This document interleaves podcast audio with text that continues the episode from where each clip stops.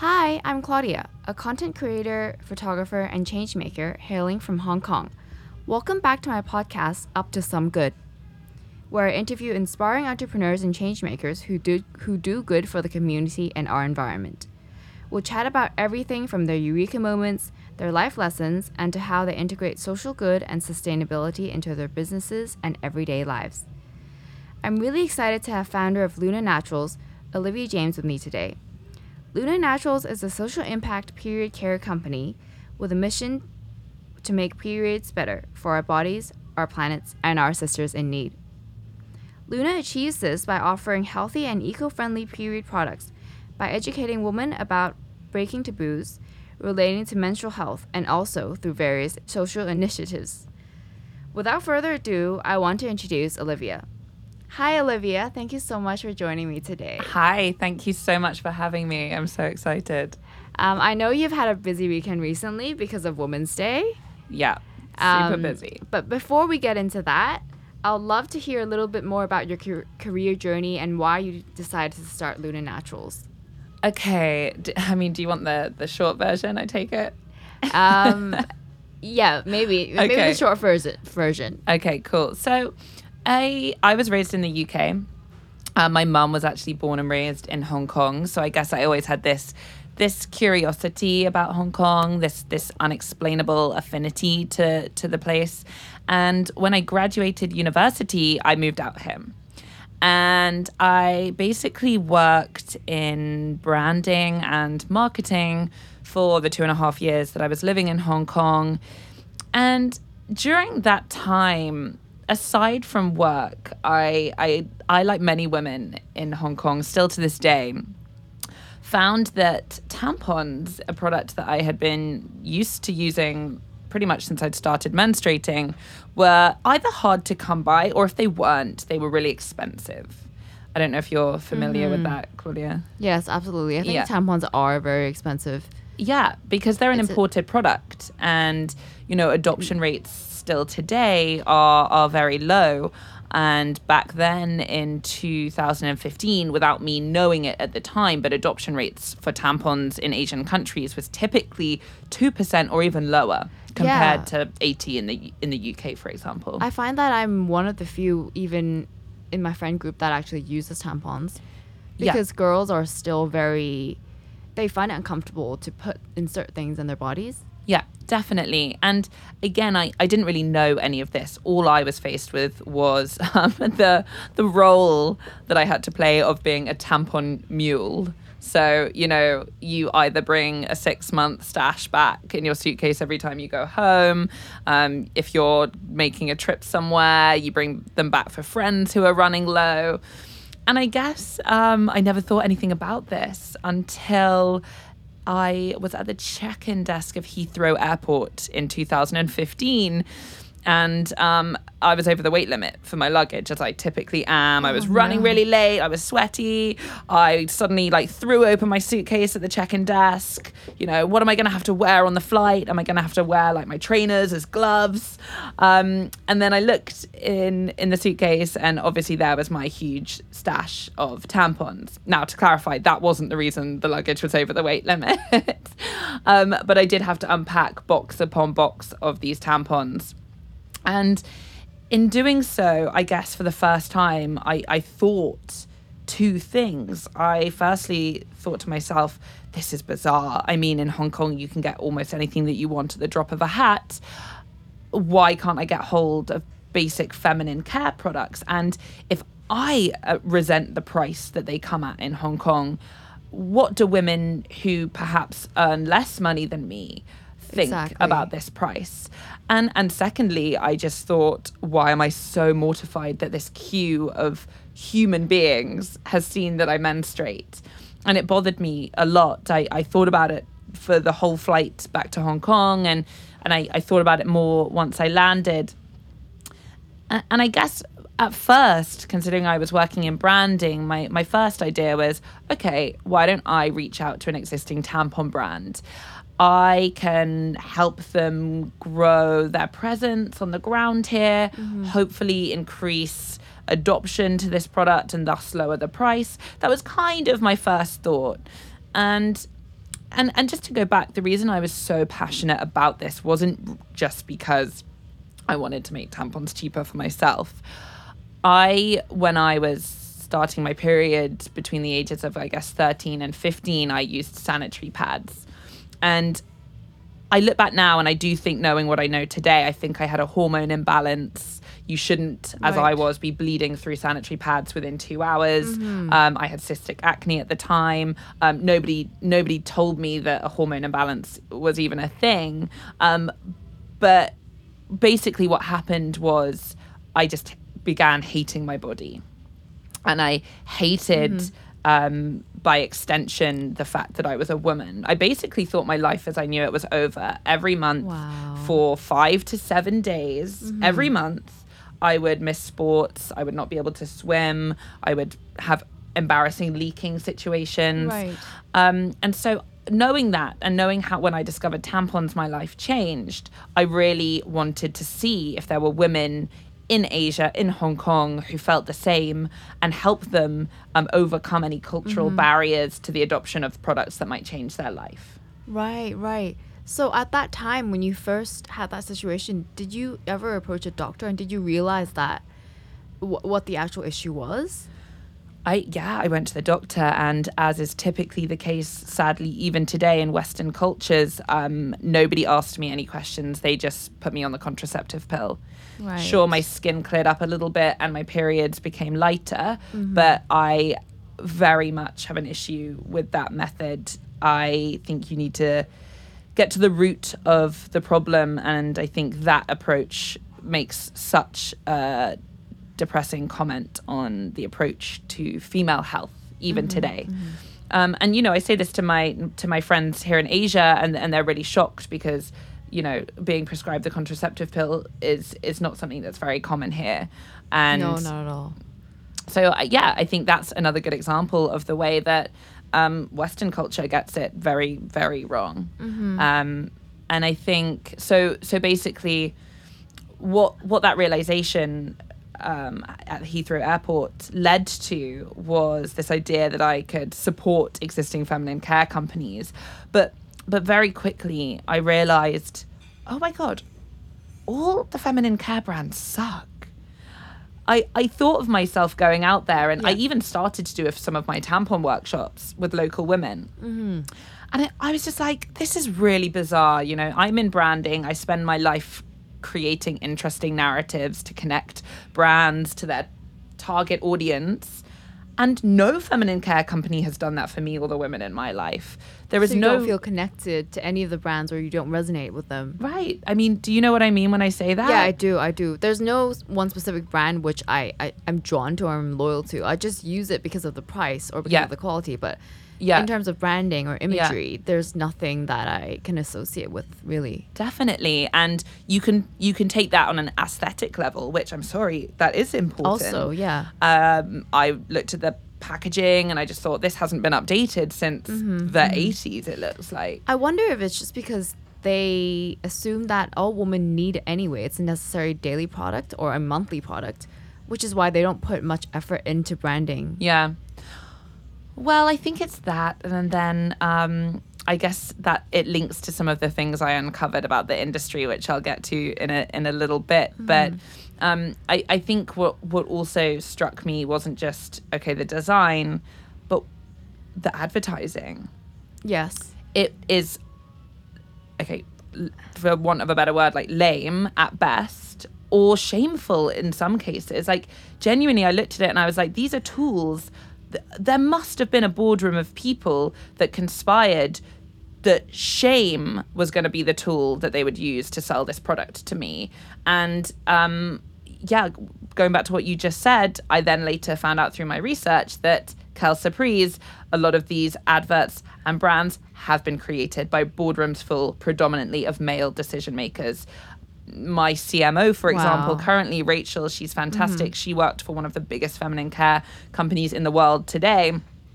And she tells us a story of a board meeting um, where it was decided that um, to sell this odor neutralizing pad, which, by the way, women don't need, to sell this odor neutralizing in- innovation, they the the people in that room were pushing for a close-up of a woman's ass with C G I flies around it, you know. With C G I flies? So um, so basically like superimposed like flies mm-hmm. flying around her bum to oh make it goodness. seem like she smelled. Th- that is absolutely unacceptable. Right. And and so I guess, uh, and, and also I, I looked into their kind of social impact. Uh-huh. And this is something that really irks me to this day because um, you can see with most of these companies that, sure, occasionally they'll do a buy one, give one on pads. They will um, donate sanitary pads to low-income communities around the world. But I did uncover just how short those initiatives fall in making any true impact. And ultimately, it's not part of their business model as it should be. It's actually just a marketing campaign, of course, which doesn't actually solve period poverty because yeah. it's a disposable product uh-huh, uh-huh. that once you then kind of leave that community, they're left with nothing. And so I just, I guess I became more and more infuriated. Yeah. And so the Heathrow Airport was your eureka moment, yeah, which spiraled to to all of that research. Yeah. Um, and then and then what was next? Well, I guess maybe Heathrow wasn't the eureka moment because I think, um, so through these these workshops then, I, I was already a little bit like, okay, I want to teach women to use um, tampons. I can't really advocate for these brands, mm. but I don't have another option. Mm-hmm. So I was like, okay, well, why don't I just, you know, make these tampons and I'll create like a, a more engaging brand. And then the eureka moment, I think, was at one of these early workshops when um, a local woman um, quite understandably said to me, okay, you know, I, I'm on board with tampons now, I sanitary pads, I hate them, but can I just ask you, um, what are your tampons made of? And no one had ever asked me this before, and I couldn't answer her. And she was horrified. She just said, what do you mean? You just told me you put them inside your body every oh single goodness. month and have done for the last almost ten years. How do you not know what it's made of? And at the time, I, I actually posed the question back to her and I said, well, do you know what your sanitary pads are made of? And she she gave me this look that I'm I'm well versed in now. I see it with tampon users, pad users, um, this kind of hopeful grimace almost. Oh, and then gosh. they're like, is it cotton? So we all think it's cotton. And I guess I went away and I did my research just so I could answer that question. And I was actually appalled by what I found out. I found out that aside from the plastic applicator tampons, which everybody talks about the applicators being bad for the environment, the tampon cores themselves, even of non-applicator tampons, are predominantly made of, well, firstly, conventional cotton. So conventional cotton compared to organic cotton is grown with literally carcinogenic pesticides and fertilizers. So chemicals that That's cause scary. cancer in the farmers that are exposed to them. And conventional cotton is lit- called on the market the dirtiest crop in the world. And I immediately started thinking, well, I probably wouldn't put materials yes. that are made with carcinogenics in the most absorbent mm-hmm. part of my body. Mm-hmm. Probably not. Um, but that wasn't it. Probably not, no. Probably not. Um, that wasn't it. I, I found out that um, actually most of them are combined with viscose and rayon and polyester. And, okay, I wasn't even thinking of the environmental impacts back then. But just to let you know, those materials take up to two hundred years to degrade. So literally the first modern-day sanitary pad that was made in the nineteen twenties that combined these materials, these absorbent materials that so many women have come to use today, is still, still degrading today. But env- environmental issues aside, let's park that and come back to that later.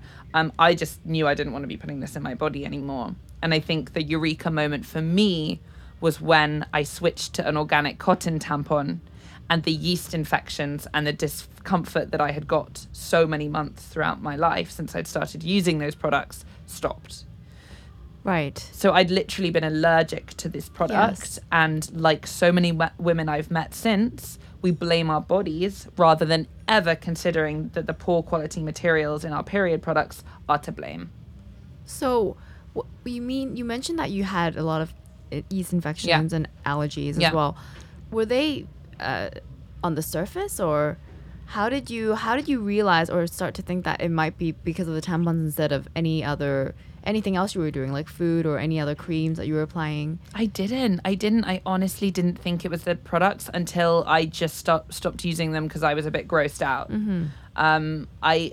I didn't expect them to stop when I stopped using the products. I genuinely, that's how much I convinced myself that my body was broken. I, you know, eight years of suffering yeast infections, trying diet, trying different like underwear, all of this stuff. You do, it's, it's mad to me looking back that I didn't say, well, why don't I stop using these tampons? Um, but that is how deep menstrual taboos run. And honestly, wow. I, I've spoken to gynecologists about yeah. this.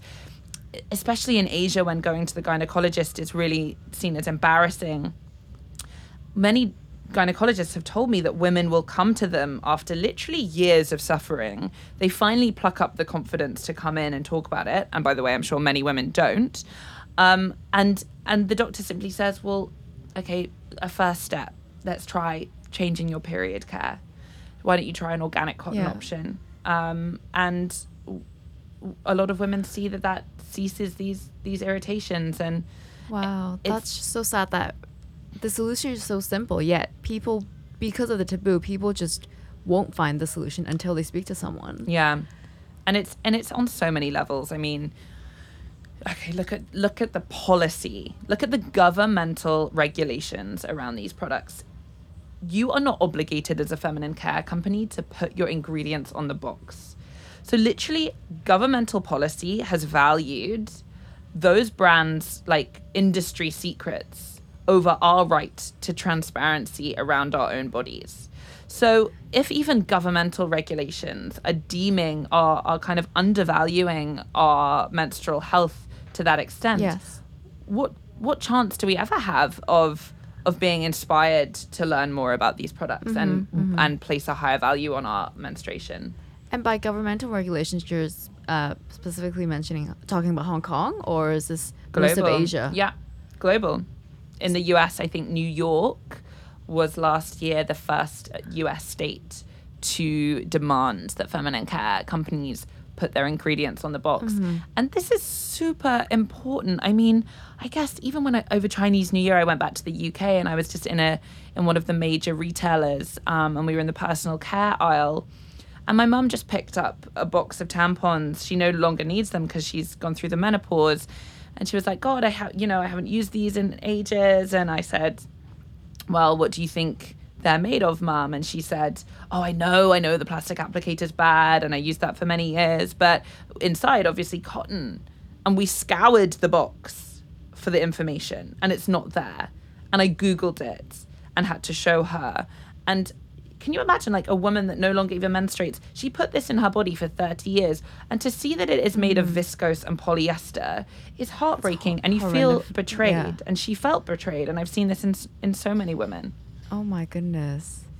It's it's crazy that it's not a legal requirement for, for products to put, to, yeah. to list, I mean, for companies to list this out. Mm-hmm. Because this is, what, what difference is this with creams and foods that you also apply and put into your body? Yeah. It's it's frustrating because our vaginas are as absorbent as our mouths. Mm-hmm. And they are continued, like, vaginas still today exist on such a toxic binary. They're either treated so clinically and medically, or on the other hand, they're just like shrouded in in shame and misconception, and and we are missing. Ugh, society doesn't value them as, like, one, uh, the the place where life is created, and and two, it doesn't value the fact that what you expose your vagina to affects your overall health and well-being. Like, you have to be cautious about what you put inside your vagina or near it in the case of sanitary pads, and more and more research is coming out to link those synthetic materials to health issues like endometriosis. Yes. Um, like P C O S. And you can understand how that's the case because mm-hmm, you're putting toxics mm-hmm. inside you yeah. every month. Absolutely. So going back to your to your journey yeah. with Luna Naturals, yeah. um, after all this research and uncovering mm. all these truths, and and also the tampon workshops that yeah. you did with women in Hong Kong. How did you go about starting your own company, Luna? Yeah, so I guess um, after I had that eureka moment, as it were, when I realized that the products I'd been using had been giving me infections, I that's when I realized it, this educational mission that I'd been on had to become a company. Mm-hmm. So it was only then that I realized, okay, now I have to ma- now I have to make this into a business, because I can't get these products. I need to make the products that yes. I need. And, and you I just can't treat, treat it as a side project either, because there's so much to do. So much to do. And I mean, I actually don't know how I did it, because I did not know what I was doing.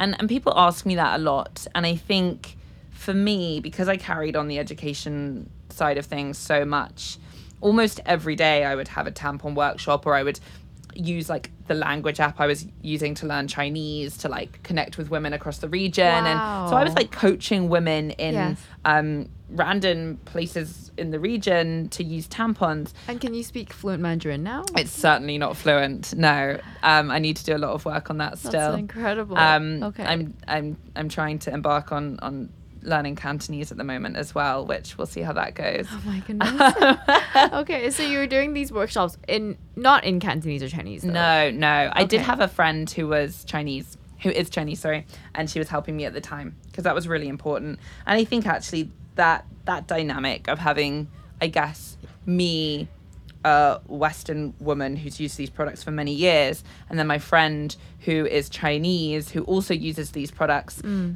that was recognized even by the women coming to these workshops as a really important dynamic. Yeah, I see why. It's something so intimate and so yeah. so close to what you do every day that yeah. you, if you, if it's in your own first language, yeah. it will they'll feel more comfortable. More comfortable and, and genuinely, I think there's obviously a lot of um, there's a lot of belief that Asian women's bodies are different to Western right. women's bodies, right. and so to have both of us there, I think.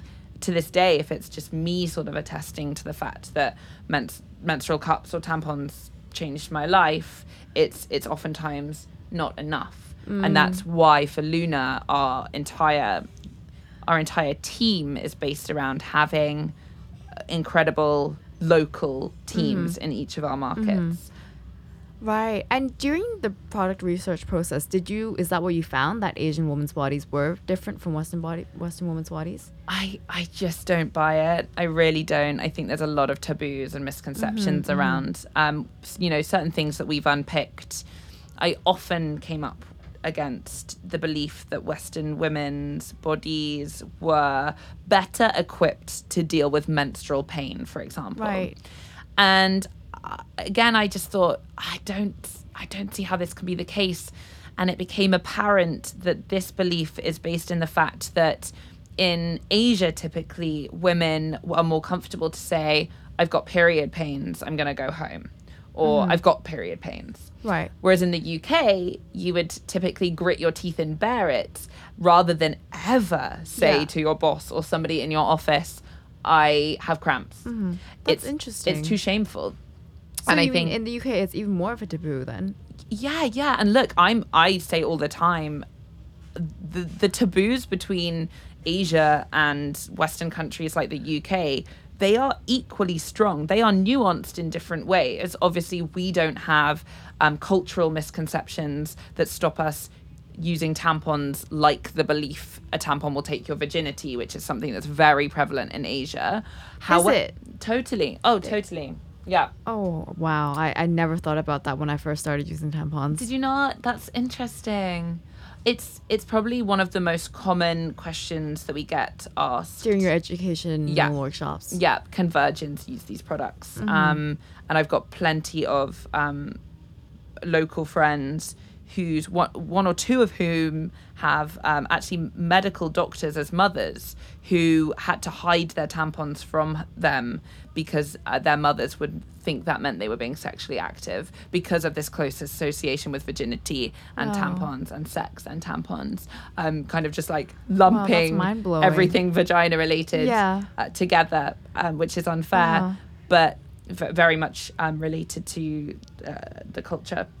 Um, but talking about the taboos being equal, I think, okay, you have that on one hand, but on the other hand, in the U K, our taboos around menstruation have meant that for thirty to forty years, women have been putting tampons in their bodies and not knowing what they're made of. And for me, that is equal, equally, or if not more toxic than these like virginity myths. Mm. Yeah, absolutely. Well, I, I think I haven't, I haven't heard of myth as virginity myth yeah. as, as, as intense as that. Yeah. But but I do know that a yeah. lot of my friends, even nowadays, yeah. are still very against the idea of using tampons. Yeah, yeah. Um, so moving on to the your your product research process, mm. I'm a little I'm quite interested in how um, Luna distinguishes your products from other period care products, because I do know that there are other or natural period products sure. available, um, because more women like you are realizing how toxic yeah. it is to put. to put uh, uh, synthetic products in your body. Um, and I'm just wondering how you distinguish Luna from those other brands. I think for us, I mean, we are the first social impact period care company in Asia mm-hmm. doing the full range, for example. So like you said, there are amazing other companies around the world. I think we are... our focus here in Asia really does distinguish us. And I think it's really important that we have that, because it means that the education that me and the team have been doing for the last five years is really curated and can really pinpoint those specific taboos that exist here. When it comes to the products, for example, the menstrual cup, the menstrual cup that we developed, it was really, really important to me that that was soft, softer than other menstrual cups, mm-hmm. if not now known to be one of the softest on the market. Now, I caveat that this all the time by saying some women do respond for whatever reason to a to a more dense, harder cup. Right. So finding the right cup is obviously important yeah, yeah. for you, but for me, having the softness was so important uh-huh. to make it the best user experience for new yeah. users, mm-hmm. because you want that softness. Um, it makes yeah. it more malleable to be able to of use. Course. And I think... Um, And and genuinely, although I don't buy into those um, perceptions of Asian women's bodies, at least in the in the vagina area being different to Western women's bodies, you see with our Asian consumers that they pick up our softer cup and it feels smaller and easier to use. And that belief that they are, I guess, smaller than Western women, that really does kind of lend them to feeling comfortable trying our cup. Oh, right, right, right. And was this whole uh, development process quite difficult? Yeah, I guess product development was alongside alongside fundraising, um, right. possibly the most exhausting part, at least in the early stages, because I don't know.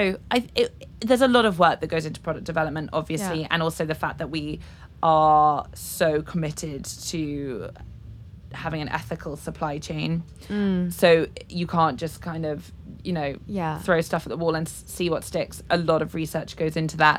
I think what I am lucky in is that our R and D team are second to none, and I for me finding people that you trust so much, who align so deeply with your vision and I guess your moral compass, was so important, because mm-hmm. I hadn't done this before. I'm not saying that more experienced people shirk those elements, yeah. but for me, I had to go top, top level. So if you look at even our new uh, product developer, um, they they basically didn't work with startups. Like, they're enormously yeah. reputable. They're a huge global company. And they, I had to, I had to pitch them. Mm-hmm. I had to pitch like their whole management team. I had to pitch like the pitch had to go to their Swedish investment board wow. in Europe um, before they took us on. And I think, you know, obviously people were pitching to me from other producers, and people wanted us as clients. And the easy option would have been to go like, okay, like this will be the easy route. But for me, it was just I, I need to know that we are going top quality at every turn. Yeah, I respect that. And that's so important. Mm. So did you have your own uh, your own team, or was it mainly just you pitching to all of these different investors and fundraisers? I mean, and, and fundraising. Um. Okay. So back then, I had a small team. So I had a, I, I was given a little bit of money by one of our current mm. investors, basically a bridge loan to get things going. So I had I had some support, but when it comes to fundraising, that was that was something I was doing all on my own, and I'd never done it before, and we have had no family and friends investment. Mm. So this, all the investment we've ever had is from outside investors. And that's why, you know, I think hearing people who've been able to at least get some kind of seed round from family and friends, that I, I was always really envious of that, because I think once you've got a bit of cash yeah, and you can yeah, prove your concept to build on it, then it's easy. Mm-hmm. Um, so, but uh, you know, I say we didn't have family and friends investment, and that's true, but I always need to make it clear just how much like the support support I had. So we didn't get investment from family and friends, but I certainly, when things were really rough, um, my flatmate Paul at the time paid my rent that month. Right, you know? Right. And I remember my friend yeah. Will paid my phone bill. Yeah, and that's still another form of investment. It totally and, is. And the support, to an extent, is even more important. Yes. To keep you going. It is, it is. And I think alongside, obviously, the work that we do with Luna to to shift the status quo around menstruation, one thing I'm really passionate about is is helping fellow female founders, especially with the investment stuff, because I went through absolute hell actually with my first round based on based on uncovering the, the deep-rooted misogyny that still exists in, in the investment world. And I fell into a lot of pitfalls that I think if I had had somebody that had done it before mm. guiding me, I would have been able to avoid. So I'm keen to make that part of my mm-hmm, part mm-hmm. of my role as a founder moving forward. Yeah. And would you say, say because you wanted Luna to have a social impact yeah. business model, it made it, things more difficult for you as well?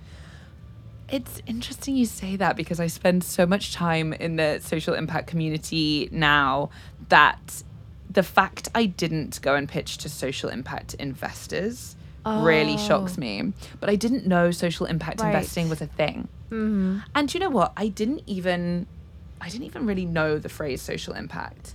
I just knew I wanted a business that made better period products, yeah. that was driven by education, and that used our success to help more women who couldn't afford these products get them. So that's obviously a really right. long-winded a long way to describe to social impact. Social impact, but it's important to then, when you uncover the fact that this is a concept and there are support networks um, that, of people that are good at this stuff, they've already done it.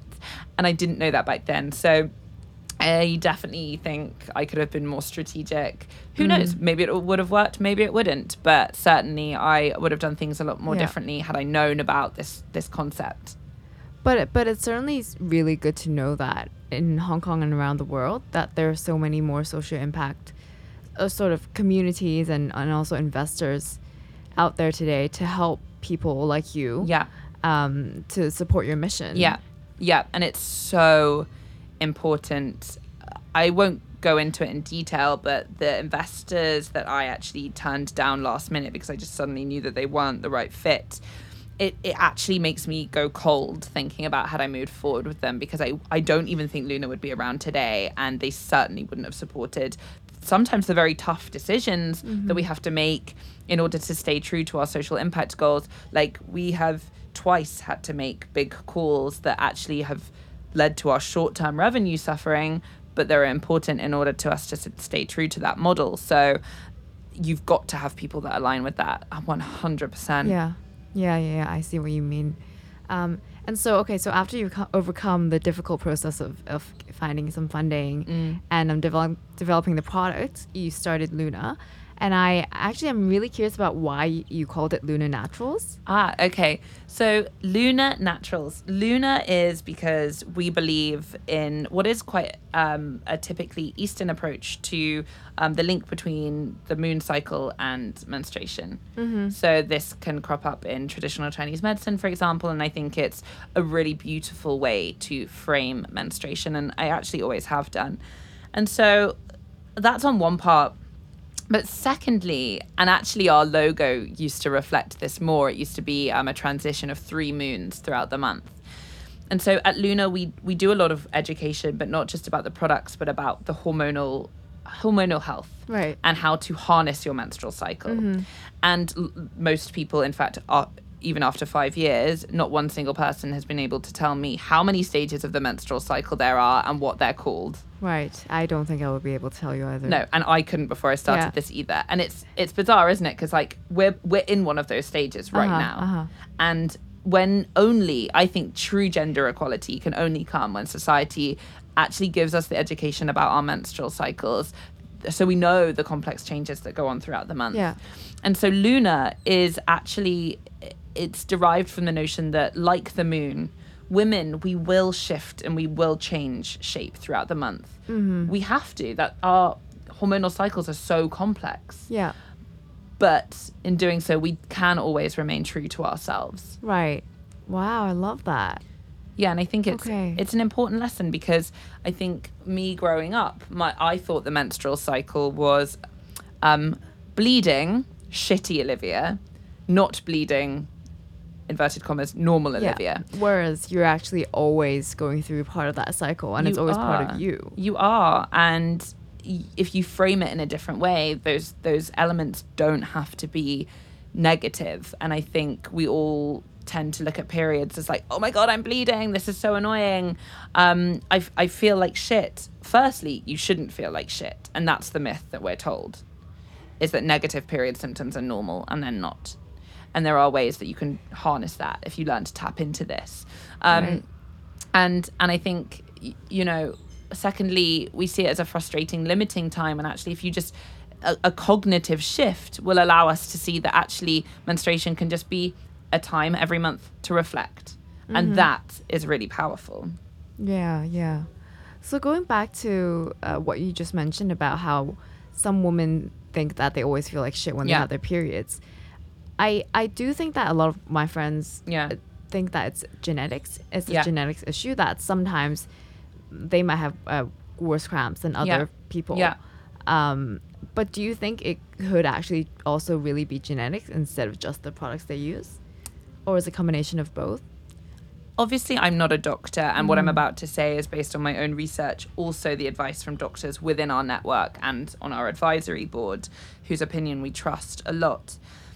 It depends how bad you feel. So I am not saying I am going to do um, a high-intensity workout class during my period, and yeah. I do get... I wouldn't call them cramps, but I get this feeling in my stomach that makes me feel a bit weak. So I think that typically women, because of what our hormones are doing during the menstrual phase of our cycle, we do have less energy. And what's important is we realize why, and we recognize that that's normal. So then we can tailor our workouts. We can, if possible, tailor um, what we're going to be doing at work that day, or, you know, know that it's okay to cancel your social plans on the weekend because you're not feeling your best, instead of really beating ourselves up. And I see this a lot with fellow female founders. Um, we did an event about this about a year ago, and the amount of women that said they, they really resent their period because it means that they can't, like, they struggle with doing like heavy lifting at an event, for example, mm-hmm. and they feel mm-hmm. useless. When actually, when they started to think about this more, they realized that that's a perfect time of the month to maybe delegate those tasks to somebody else if possible, yeah. and sit down and be creative and reflect and strategize. Yeah. And this is what we talk about in our workshops. It's just society has told us to push through mm. and to overcome. Mm. And that's not really the way it should be. Right. Sometimes you should just embrace that maybe you're in a little more pain and a little more feeling yeah. a little shittier during that, yeah. that period, and you just yeah. do something else to make yourself feel better. Totally. And but I think also we have to recognize, like, if our symptoms are that bad, there are things we can do to change mm-hmm. it. Okay, I met a woman the other day. This is something that I've read about. I haven't heard anyone say it in such um, straightforward terms, but she said, I've I've quit coffee for the last two months and my cramps are gone.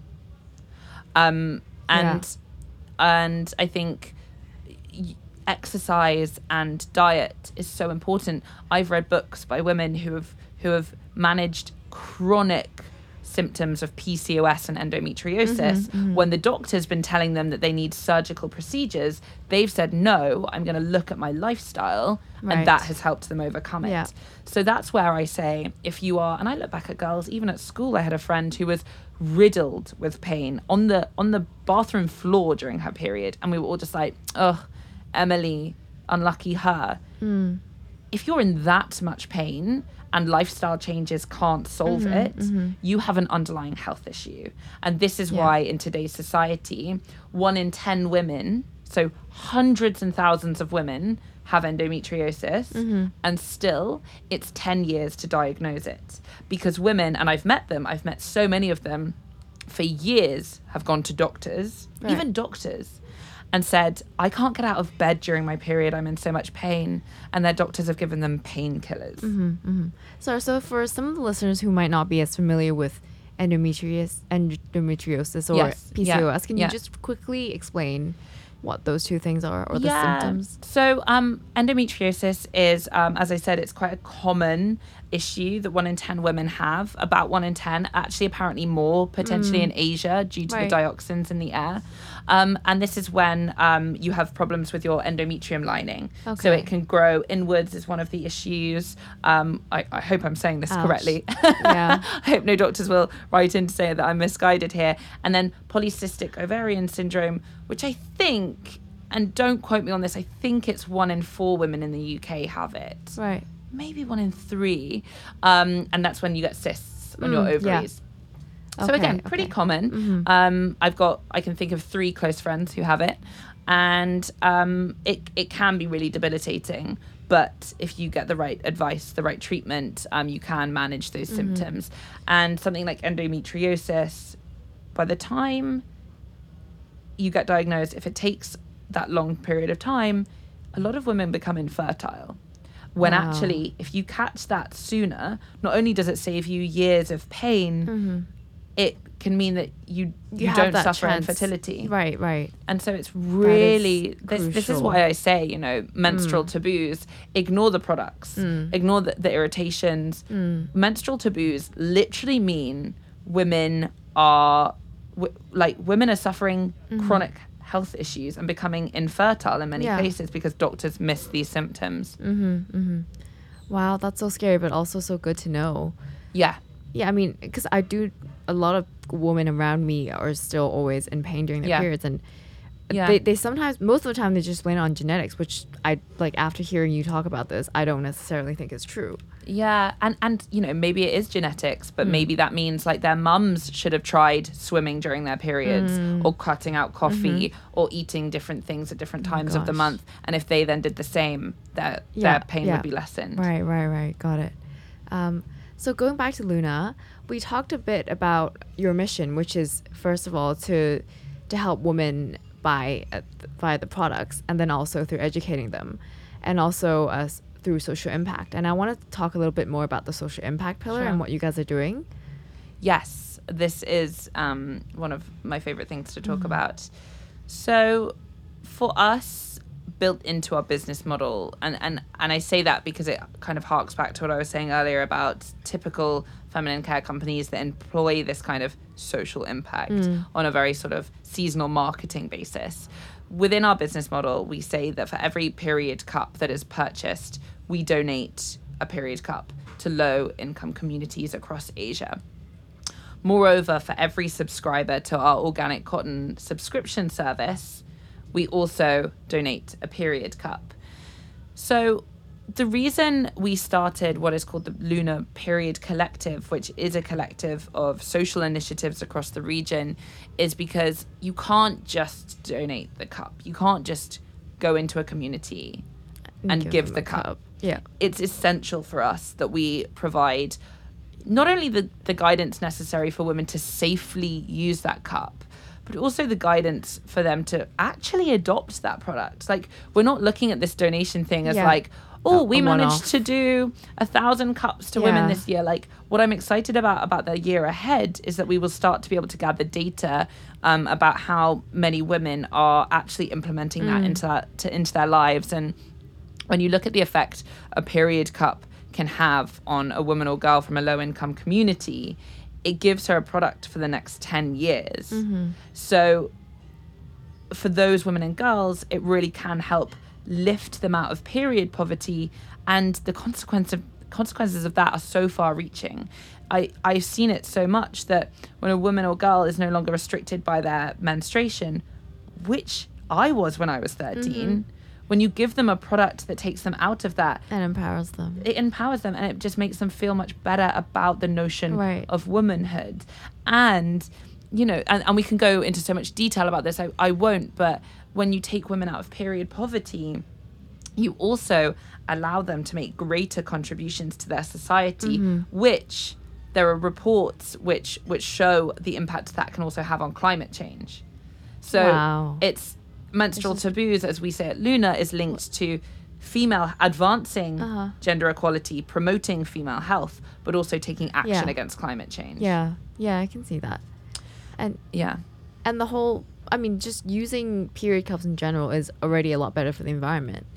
Yeah, there is a direct co- correlation there too, I think. Totally. Like, you know, in the U K alone, two hundred thousand tons uh-huh. of plastic period waste reach landfills yeah. every year, and as we discussed earlier, those materials take between twenty and two hundred years to degrade. So it's a huge issue. Mm. But internally at Luna, the environment is at the forefront alongside female health and gender equality. Those are our three central pillars, and they are all equally important. But in terms of outside communication, the environment for us is sort of like a cherry on the cake, mm-hmm. because I know that environmental benefits is not the way to convert women on a wide scale to using things like the menstrual cup. Because it's not personal enough. It's not personal. And, and you, you know, for me, there are so many advantages before the environment yeah. um, that come from using the menstrual cup. Health being one of them, okay, keeping those toxic chemicals out of your vagina. Um, but also, and people look at me in horror when I say this and they don't believe me, but convenience. Like, again, it's this cognitive shift. A woman that learns how to use the menstrual cup properly can never imagine again the inconvenience of ripping off a sanitary pad, mm. balling it up, finding a place to dispose of it, carrying them around all the time. It, yeah. It's so inconvenient. Um, but there's a lot of work that goes before that. Mm-hmm, mm-hmm. Um, and also just bringing you closer to your body.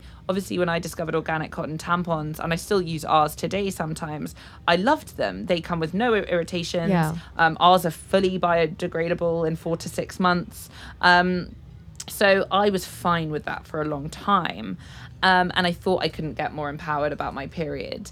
And actually, through using the cup and, and actually seeing that blood, which, by the way, can tell you so much about your physical and mental health, I feel like I'm doing the most empowered thing I can do. And I and I and I have heard this from women within our community as well.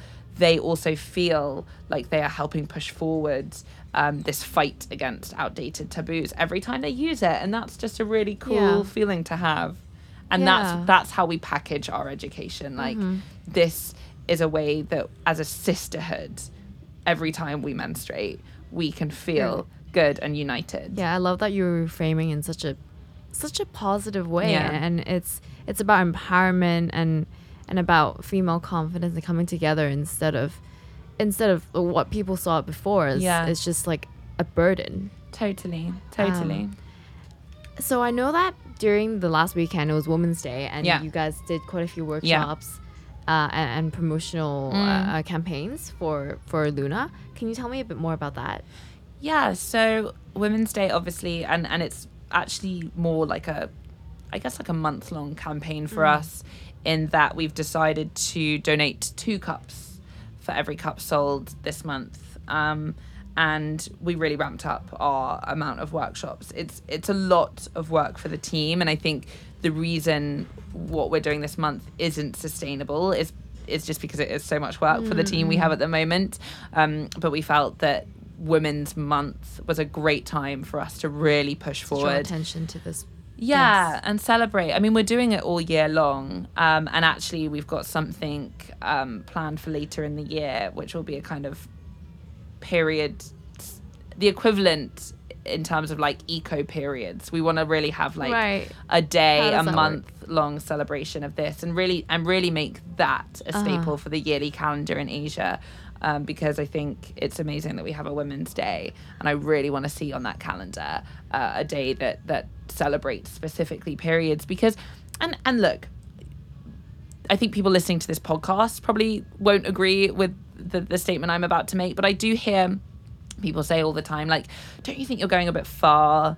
Like, do you do you, do we really need a day? Do we really need to talk so much? Do you need to have signs that say I love my vagina on them? And and the yeah. answer is we absolutely do. Mm-hmm. And our brand strategy, I mean, we know that there's a lot of people, particularly in conservative Asian societies, that we alienate immediately with those that kind of signage right. and that boldness. But there's a lot of people that we've seen in these communities um, here in Hong Kong, in Singapore, in mainland China, who have just been waiting mm-hmm. for this boldness yeah. and this unapologetic approach to our bodies. And we Precisely. know that when they feel safe with us, they can then convert mm-hmm. those friends, perhaps on the peripheries, who don't immediately feel comfortable with this. And so we really do see it as our job to be that leader, to be that bold voice. It won't be for everyone, but yeah, we yeah we need a day, we need a month, and we need those I yeah, love my absolutely. vagina signs. And isn't it interesting how before things are done, people are always opposed to it and against it, but afterwards, like after a few years, maybe the, the period day or menstrual day will yeah. become like a norm, and it will just be, people will think, why why has it never been adopted earlier? It's yeah. always like this when you're trying to, to try something novel and different, right? Definitely. And you just you just don't have the reach with this stuff if you aren't that bold. I mm. told a story the other day, because look, uh, it's my job to be really bold. I don't expect even my team to be as bold as I am sometimes, but I was telling this story about when I was in a cafe working, and I was working on my menstrual cup presentation, and I had tampons and pads on the table, and to be honest, I, I like doing that stuff. I do it on purpose because I yeah. want people to look. Yeah. I really want people to see that somebody is being that bold. Um, and a guy came over and he asked me what I was doing, and I it, he'd never heard of the menstrual cup before. And I explained how it worked to him, and, and he just grimaced, as, as is often the case, and he said, oh, that's a bit gross. And and we just had a conversation, and I just asked him, why is it gross? And and genuinely, by the end of it, he just had to admit, I don't know, I've just always been told that it's gross. And, you know, I'm I'm confident that that guy w- walked away from that encounter um, through me having this huge menstrual cup gif on my laptop screen and tampons all over the table. He walked away from that having a different approach to menstruation, and, and my, my goal is for him to then, you know, share that experience with other people that he's encountered. I've seen it in stores here in Hong Kong. I've asked really loudly, where are your tampons? Mm. And I get weird looks. And twice um, somebody has come over to me and, and literally said, God, can I just say, I I actually felt really uncomfortable that you asked so loudly about the tampons. And wow, then I stood really? there and I was thinking, why am I uncomfortable about this? And then I realized it was insane that I was uncomfortable about this because I menstruate. And yeah.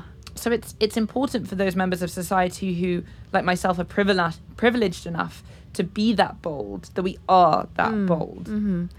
And and about uh, your educational workshops, mm. I was just wondering whether there are a lot of, you see any men there often, or do do I don't, does it not happen that often? We try and get more yeah. men there so much, and actually a big focus for me and the team over the next couple of months is giving more of a, I guess, a, a platform to our male allies. You'll see in our content male coming allies. up that you'll see. I love that. Yeah, and we've got some amazing ones, and there's there's oftentimes a few guys at these events, and it depends which workshop they come to. Like, we have a lot of workshops that would be, I think, very specific to people that menstruate.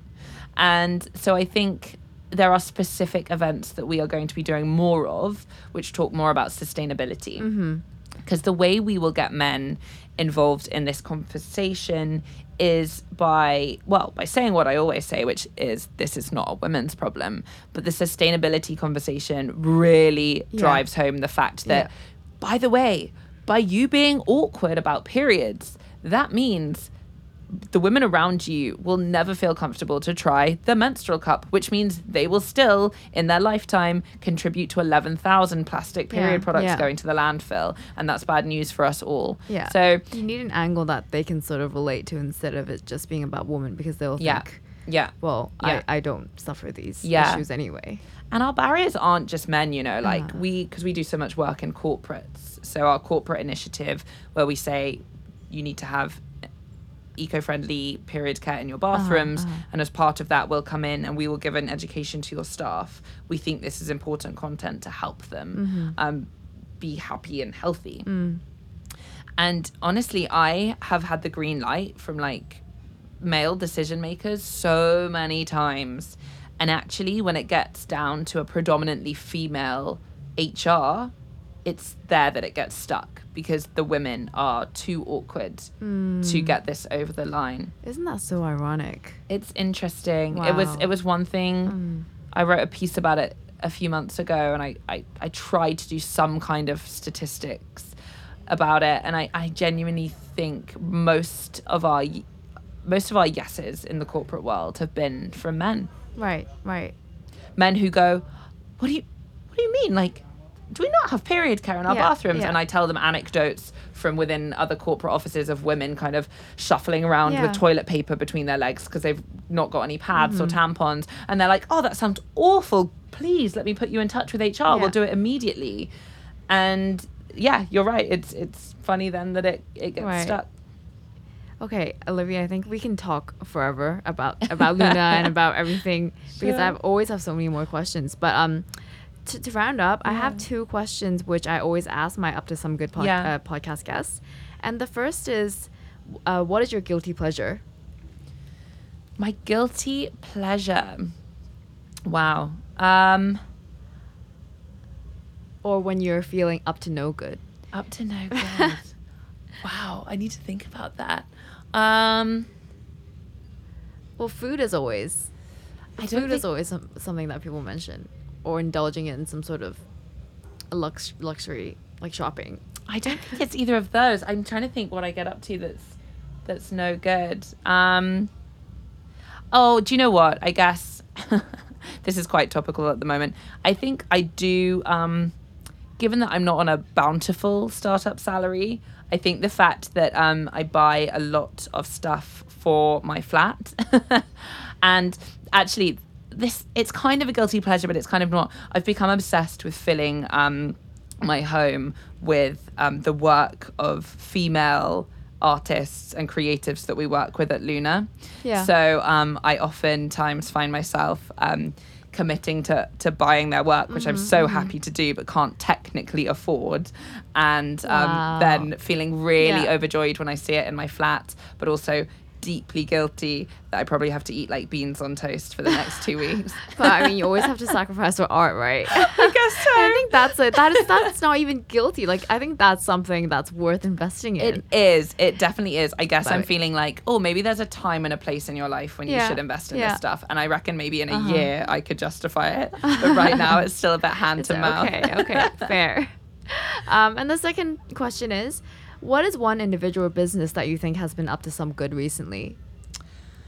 I think um, there's an amazing company actually in, in Shanghai called Bumi. Mm-hmm. And it's run by two guys, um, Emmanuel and Miguel.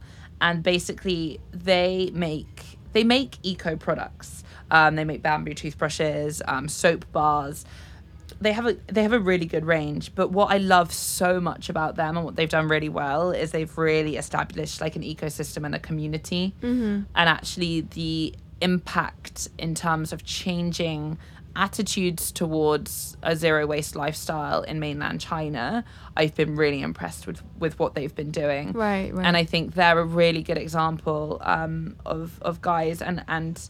You know, obviously profit is important for any business, and I know they're doing really well in that sense, but they have been so stringent about mm-hmm. the fact that, that honing that community rather than just putting all their focus in selling products is ah. so important to them. And that and, and for somebody that maybe hasn't run a social impact business before, like I think in those like dark moments or you're looking at your cash flow and you know you you can sometimes feel like, oh, should my should my priorities f- fall a bit more on the side of, of pushing the products or whatever it might be, um and and having that long-term vision, that investing in the community like we have done yeah. at Luna, like Bumi are doing, that in the long term will mm. help both your ethical goals but also I think mm-hmm, your business mm-hmm. side as well. It's important that you're not short-sighted yeah, about that. Yeah, it's important that your business model is sustainable too. Yeah. That yeah. like you have people adopting your products. Yeah.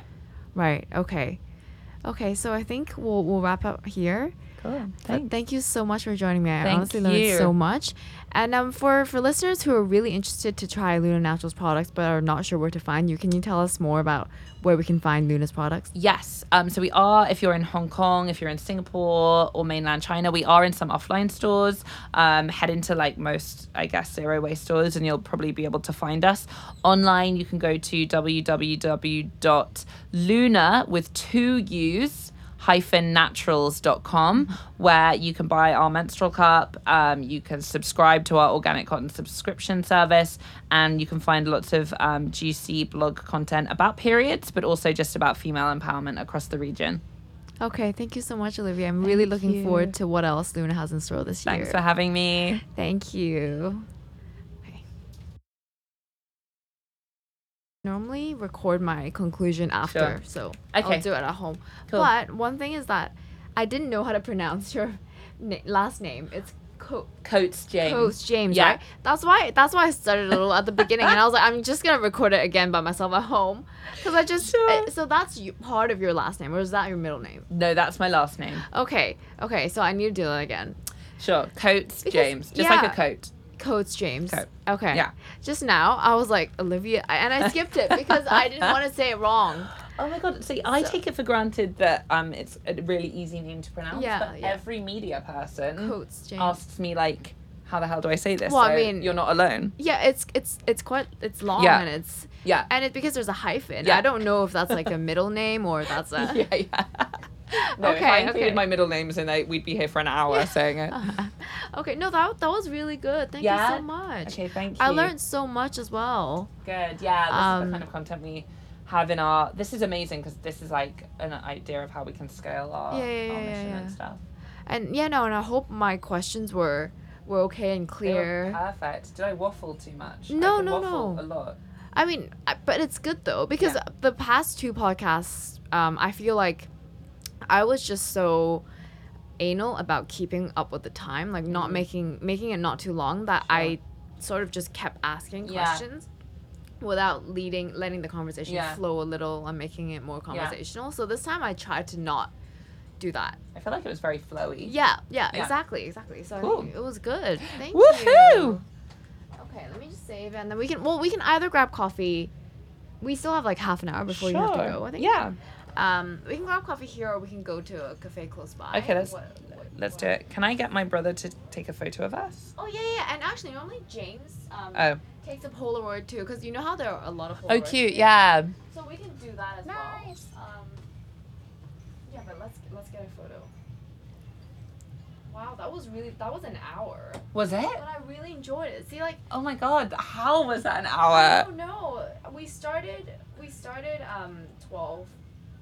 twenty-two or something. Or eleven, that's twenty-two. Amazing. Time flies when you're talking about periods. Yeah.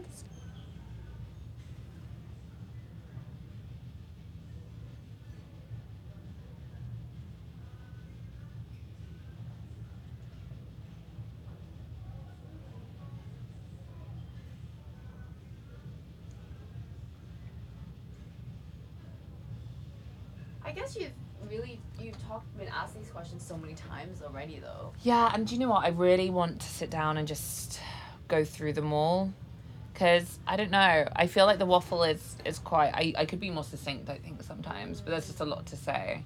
I like my brand story, like do I need to talk about Heathrow Airport? Probably not.